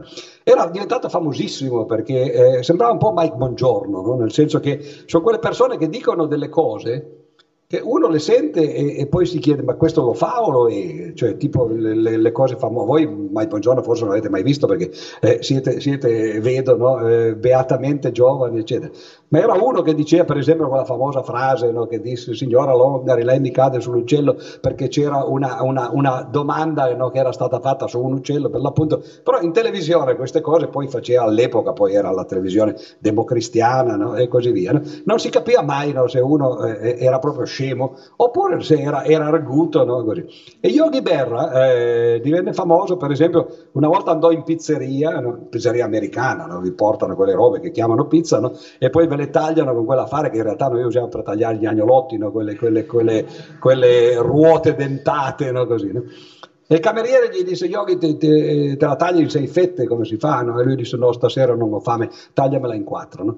Che interessante perché, eh, certo, sono meno fette, no? però la pizza è sempre quella. E, eh, e, a forza di dire queste cose divenne famoso, talmente famoso che fecero una serie televisiva che invece tutti conoscete, perché giocando sull'assonanza tra l'italiano e l'inglese, Berra divenne Bear, no? e Yogi Bear no, divenne l'orso Yogi, no, che era lui, no? eh, questo giocatore che, eh, che, che, diede il nome all'orso Yogi. Perché ho detto questo? Ho detto questo perché una delle più belle che ha fatto, e questa mai per giorno non ci sarebbe arrivata, eh, lui diceva per esempio che la teoria e la pratica in teoria sono uguali, ma in pratica sono diverse. No? E, e, quello ricordatevelo no? quando, quando, vi capita. No? E qui il problema è, certo, in teoria la verità e la dimostrabilità sono diverse, ma in pratica dove sono diverse? Dove che differiscono? Dove quel, quella, quella formula che è vera ma non dimostrabile oppure che è falsa ma dimostrabile, questo è brutto perché è un teorema non costruttivo, è, è quello che, eh, che, Hilbert aveva fatto ad esempio quando doveva trovare la base dei, dei, dei, degli ideali di polinomi e, e, che aveva, eh, sapete come si trovavano una volta no? queste basi, c'erano questi, teore, questi eh, lavori che, che, duravano centinaia di pagine, eh, uno dava un, un, anello di polinomi e, e si cercavano le basi a mano no? E lui arrivò in due pagine dimostrò no, che, che, queste basi esistevano sempre senza farle vedere però. E questo sollevò all'epoca, era l'Ottocento ovviamente, eh, grandi critiche, no? in particolare uno di questi che trovavano le basi a mano no? disse questa non è matematica, questa è teologia, no? perché appunto uno non fa vedere le cose che dimostra che ci sono, a chi ci crede. E qui quindi Gödel sapeva che aveva trovato un risultato, ma c'era il rischio che poi uno dicesse si fammi vedere queste cose. No?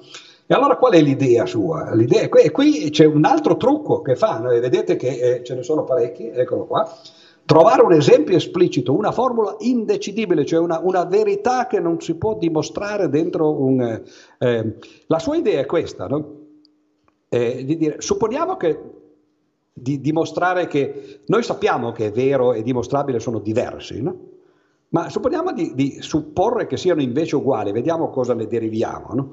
Come facciamo a sapere che sono diversi? Perché la verità non è definibile. Come facciamo a sapere che la verità non è definibile? Perché c'è il paradosso del mentitore che dice io sono falso. No? Allora, se, eh, se dice eh, se, se, la verità è uguale alla dimostrabilità, la frase che dice io non sono vero no? Sarebbe definibile. Perché? Perché vero è uguale a dimostrabile, dimostrabile è definibile, dunque io non sono vero, posso semplicemente no, negare la dimostrabilità no, e così via.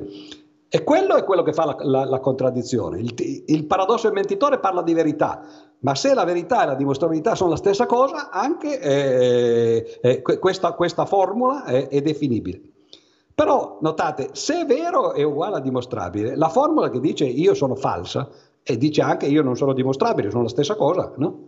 E allora Gödel dice, ah, io so dimostrare la contraddizione usando il paradosso del mentitore che dice io sono falso ma supponendo che siano la stessa cosa, posso, posso, dimostrarla anche usando la forma che dice io non sono dimostrabile che è una cosa molto diversa. E se uso quella, allora magari riesco a trovare qualcosa di bello. E qui finalmente arriviamo al, al teorema finale. Tutto questo, notate, lui non ha pubblicato nulla di tutto questo. L'ha poi spiegato in seguito come era arrivato a, fare questi passi. Finalmente arriva al, al teorema di incompletezza. Ogni sistema corretto, cioè che non dimostra contraddizioni, quindi che dimostra solo cose vere, in cui la dimostrabilità sia definibile, noi sappiamo che per esempio nel caso dei principi a matematica lo è, nel caso del, dell'aritmetica di piano lo è, ma potrebbero esserci sistemi completamente diversi, basta che la dimostrabilità eh, sia definibile, allora è incompleto. Cioè il teorema non è soltanto un caso specifico o due, che sono comunque i casi importanti che servivano i matematici, è un teorema generale generalissimo qualunque sistema che non ammetta contraddizioni. e, eh, o meglio, corretto, che, che, dimostri solo cose vere, no? e in cui si possa definire la dimostrabilità deve essere incompleta, il che vuol dire che la matematica eh, non è traballante, però certo eh, eh n- non ha i sogni di gloria che pensava di avere. I teoremi di completezza sono delle eccezioni in situazioni molto semplici, in generale i sistemi saranno incompleti. E la dimostrazione è qui molto semplice, ormai abbiamo capito come funzionano. Si prende la frase che dice io non sono dimostrabile, però parla di dimostrabilità, dunque quella frase lì è definibile dentro il linguaggio perché la dimostrabilità è definibile. No? Eh, qui sto barando leggermente, infatti l'ho messo qui per non barare, no? cioè, l'ipotesi è che la dimostrabilità sia definibile, quindi quando parlo di dimostrabilità c'è una formula che posso usare, ma io, e eh, qui c'è un problema, però io è semplicemente un autoriferimento, no? i matematici sono, eh, sono usi a usare l'autoriferimento. Per esempio, noi non ce ne accorgiamo mai, ma quando abbiamo un'equazione, per esempio del tipo x al quadrato uguale a x più 1, lì c'è un autoriferimento, no? o facciamo il contrario, perché è meglio, no? x uguale a x al quadrato meno 1. No? Eh, eh, sto definendo qualcosa che è la x e per definire quel qualcosa uso un'espressione in cui c'è quella stessa cosa dentro, x al quadrato meno 1. Ora in algebra uno sa a volte, a volte come risolverle queste cose, no? quella è un'equazione di secondo grado, porto, eh, faccio la formula, oh, no? però più in generale ci sono quelli che si chiamano in matematica i teoremi del punto fisso. Io sto definendo qualcosa, x, in termini di qualcos'altro, f di x, e voglio che queste due cose siano uguali, voglio che x sia uguale a f di x, cioè devo trovare un punto fisso di f. Ci sono tante tecniche a seconda dei campi, per esempio nell'analisi funzionale, così si trovano i punti fissi dei funzionali, no? per approssimazioni successive si mette un, eh, la, la, la, funzione nulla dentro, poi si ottiene una, una prima approssimazione, si continua a usarla, no? eccetera. È quello che fece Volterra, per esempio, no? per trovare eh, eh, le soluzioni di sistemi funzionali. Però qui siamo in logica, no? come facciamo? Eh beh, qui effettivamente c'è la parte che non vi faccio vedere ed è il teorema di Gödel, cioè del punto fisso. Lui riesce a fare un trucco eh, in cui si può, data una formula definibile nel linguaggio, trovare un, uh, un, num- o un oggetto che eh, equivale a quella formula lì, predicata dello stesso oggetto. Quindi si riesce a dire io non sono dimostrabile e a questo punto eh, la dimostrazione del teorema di Gödel in generale è quella che, che avevo messo sotto ed è completa. Cioè supponiamo che la formula che dice io non sono dimostrabile sia dimostrabile. Ah, stai dicendo che non lo sei, però lo sei, no? sei falsa. Ah, ma il sistema è corretto, non può dimostrare cose false. Quindi non si può, eh, non si può dimostrare. No? E allora cosa deve essere? Deve essere vero il contrario non è dimostrabile, ma allora è vera, no? È vera e non è dimostrabile, dunque eh, per l'appunto no, è, è, è, un esempio di incompletezza. E, e, questo è il grande teorema appunto che, che fa diventare Gödel famoso quando? Beh, si sa esattamente quando, cioè eh, il, tra il 6 e l'8 settembre del 1930. C'è un convegno a Königsberg, eh, che è la città di, di, Kant ovviamente e anche la città di, di, eh, di Hilbert, e credo che Hilbert facesse non so se 70 anni o qualcosa del genere, andava in pensione, no? si fece un grande congresso e vedete no, in un giorno dietro l'altro, eh, il 6 settembre Gödel discute la sua tesi, porta, eh, quello oggi si farebbe no, il manifesto, come si fa, eh, si, si, porta alla, al congresso il 7 settembre c'è un, un dibattito in cui ci sono molte persone a questo dibattito, c'è von Neumann per esempio che era uno dei geni nascenti, eh, altra, c'era, eh, c'era Carnap che era un grande logico all'epoca e c'è pure Gödel. E Gödel a un certo punto interviene e, e, si lascia scappare oppure lo, lo, lo butta lì no? semplicemente dicendo eh sì però ci potrebbero essere delle cose che non si possono dimostrare nei sistemi no? ho dimostrato una cosa di, eh, di questo genere cosa, l'ironia volle che l'8 settembre Hilbert fa la, la, la prolusione finale ignaro di quello che ha detto Gödel il giorno prima perché non andava a sentire gli studenti no? che, che, cosa avevano da dire no? lui ormai era il vecchio professore che se ne andava no? e disse quella famosa frase che poi è scolpita sulla tomba vedete lì a destra dobbiamo sapere e sapremo che è l'esatto contrario, una specie di affermazione invece di completezza. Ma eh, come vi ho detto c'era von Neumann, il quale come sapete era l'uomo più veloce del West, cioè era, era, era eh, uno che, che riusciva a, a, risolvere i problemi eh, prima ancora che gli altri finissero di dirli no? e così via. E presenta Königsberg e dopo la conferenza va da Goethe e gli dice ma scusa, eh, ma... Eh, nel caso dell'aritmetica, per, per, perlomeno, notate che von Neumann era uno studente di Hilbert. Hilbert aveva cercato di dimostrare la coerenza dei vari sistemi partendo dall'aritmetica e poi crescendo via via, no? perché voleva risolvere per l'appunto no, il, il, problema della coerenza del, eh, eh, dell'analisi. No? Quindi lui pensava di cominciare dall'aritmetica e poi di salire pian piano. E von Neumann va da Gödel e gli dice: Però eh, eh, va bene, ci sono degli esempi di incompletezza, ma eh, l'esempio di incompletezza dell'aritmetica è una formula però che eh, trascende l'aritmetica perché? Perché la codifica nell'aritmetica di Peano usa eh, i numeri primi, usa gli esponenziali, ma l'aritmetica di Peano ha soltanto somme prodotto.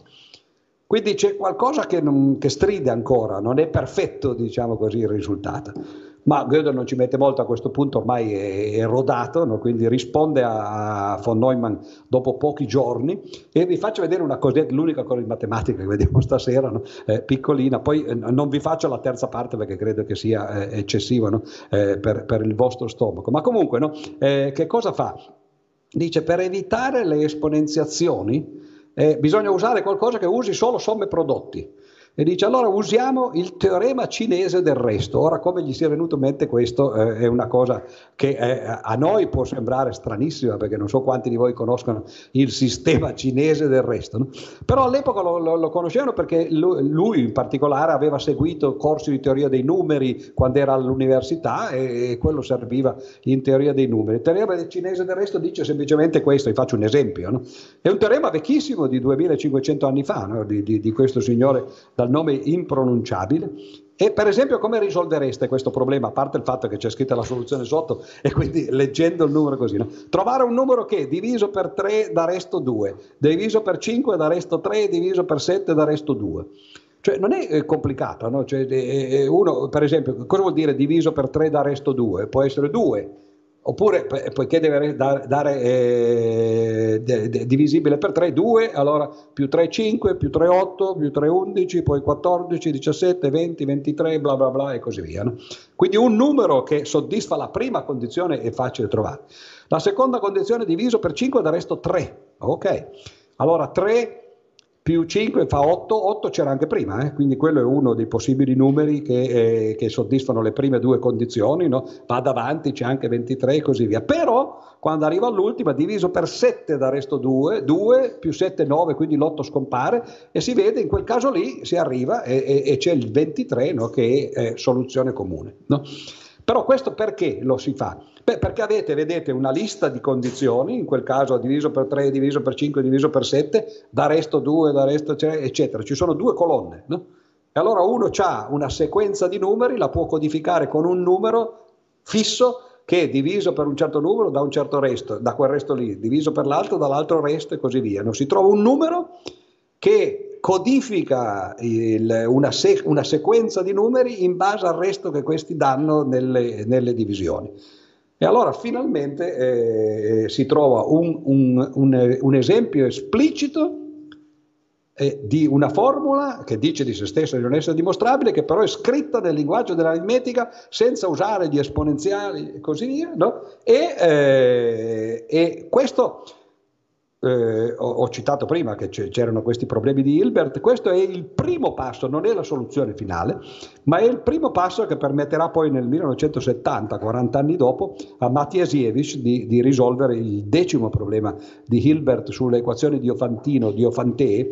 Le equazioni di Diofantee sono eh, del tipo esiste un x che soddisfa questa equazione polinomiale, dove ci sono dei polinomi con coefficienti interi e delle variabili, no?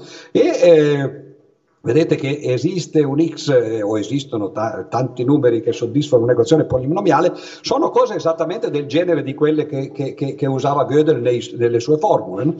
E quindi questo è il primo passo che poi permise a, a, a varia gente, in particolare a Matiasiewicz, di risolvere anche il, il, il decimo problema di Hilbert. E finale, questa è l'ultima cosa che vi faccio vedere perché appunto poi non parleremo del resto, Manca ancora il problema iniziale, cioè la coerenza. Come si fa a sapere che non si può dimostrare la coerenza dell'analisi, per esempio, o la coerenza dell'aritmetica? Sapere che non si può dimostrare che non ci sono contraddizioni, che è quello che Hilbert voleva fare invece, perché questa sarebbe stata la vera fondazione della matematica. Io ho un sistema complicato, per esempio il principio matematica, oppure la teoria degli insiemi, oggi diremmo, eccetera, la teoria delle categorie, no? E, e quelli sono sistemi complicati, traballanti, no? appunto su cui, su cui poi si, si, si poggiano tutti quegli gli altri di cui si dubita addirittura della consistenza, tipo la geometria iperbolica, come si fa? Si dimostra in maniera elementare che questi sistemi non hanno contraddizioni. Questo era il programma di Hilbert. Come lo si fa? Con la logica, con sistemi logici, però usando solo mezzi semplici di cui nessuno dubita dimostrare la consistenza di qualcosa di molto più grande. È quello che, eh, che, che faceva il barone di Munchausen, no? cioè che si tira fuori dallo stagno tirandosi per pro- fuori per i propri capelli. E Gödel dimostra che non è possibile, anzi Gödel è von Neumann perché come ho detto von Neumann era veloce e quando arriva a casa si mette, ci, ci ripensa un momentino e dice, oi, boh, ma eh, e trova quello che c'è scritto sotto, no? cioè che la frase che dice di se stessa di non essere dimostrabile equivale alla frase che dice il sistema è coerente, in una, in una direzione banale la cosa, no? Perché la frase dice io non sono dimostrabile, ma se c'è qualcosa che non è dimostrabile, quel sistema non può avere contraddizioni, perché in un sistema contraddittorio tutto è dimostrabile quindi in una direzione banale, nell'altra è leggermente meno banale ma non difficile, no?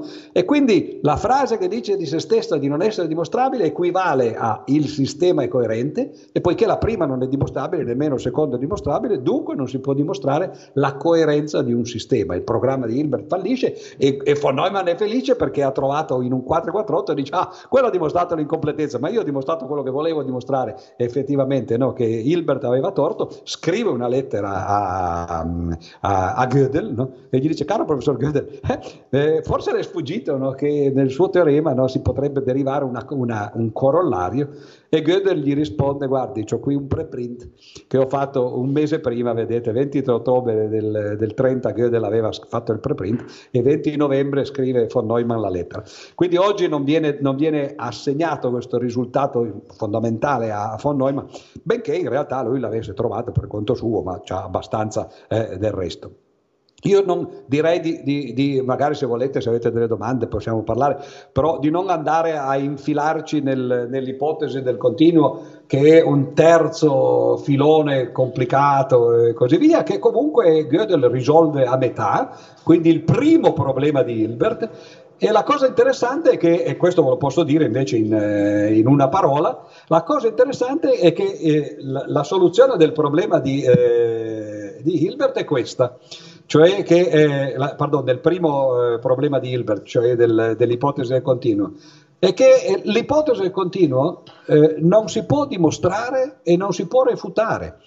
Ci sono dei modelli della teoria degli insiemi in cui è vera e ci sono dei modelli in cui è falsa e quindi il più grande problema della matematica, quello il primo che Hilbert aveva messo nella sua lista, di problemi per il secolo, si scopre essere un esempio dei fenomeni che Gödel aveva, aveva scoperto, cioè di formule che sono vere e non dimostrabili. Voi direte quali vere? Beh, non si sa, uno o l'altro, no? nessuna delle due, né, fo- né, l'ipotesi del continuo né la sua negazione sono dimostrabili, una delle due è vera, no? se volete ancora credere alla verità, e, eh, e, e non è dimostrabile all'interno della teoria degli insiemi.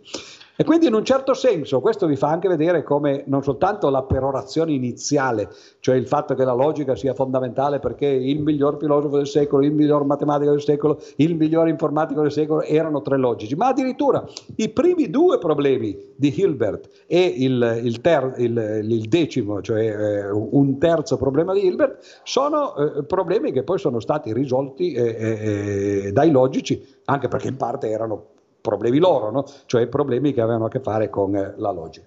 E questo è più o meno quello che ho potuto dire perché appunto l'ultima parte è, è, è, è troppo lunga.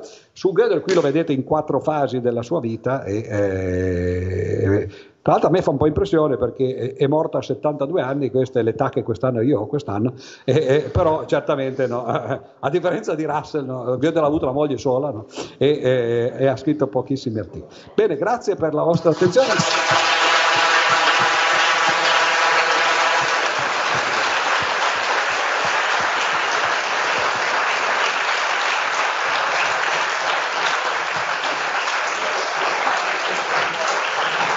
Eh, ragazzi, ci sono domande? Passo col microfono. Giusto un paio, visto.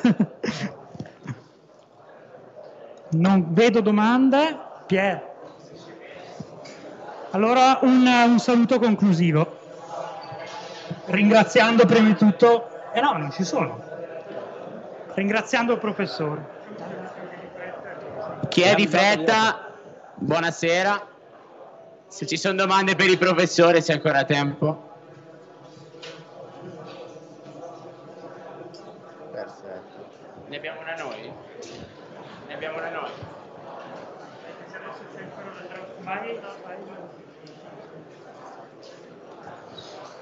Ragazze e ragazzi di Unisi, vi chiedo di venire qua per una foto, per ringraziare insieme il professore per averci dato una mano a, a far tornare un po' a vivere l'università, renderla grazie, più partecipata. Grazie, grazie, davvero a lei. Grazie alle ragazze e ragazzi di Unisi, grazie a tutte e tutti voi per essere venuti. Un applauso per i ragazzi di Unisi che si sono impegnati tutti i giorni. Grazie davvero. Ci vediamo in università. Facciamo una foto.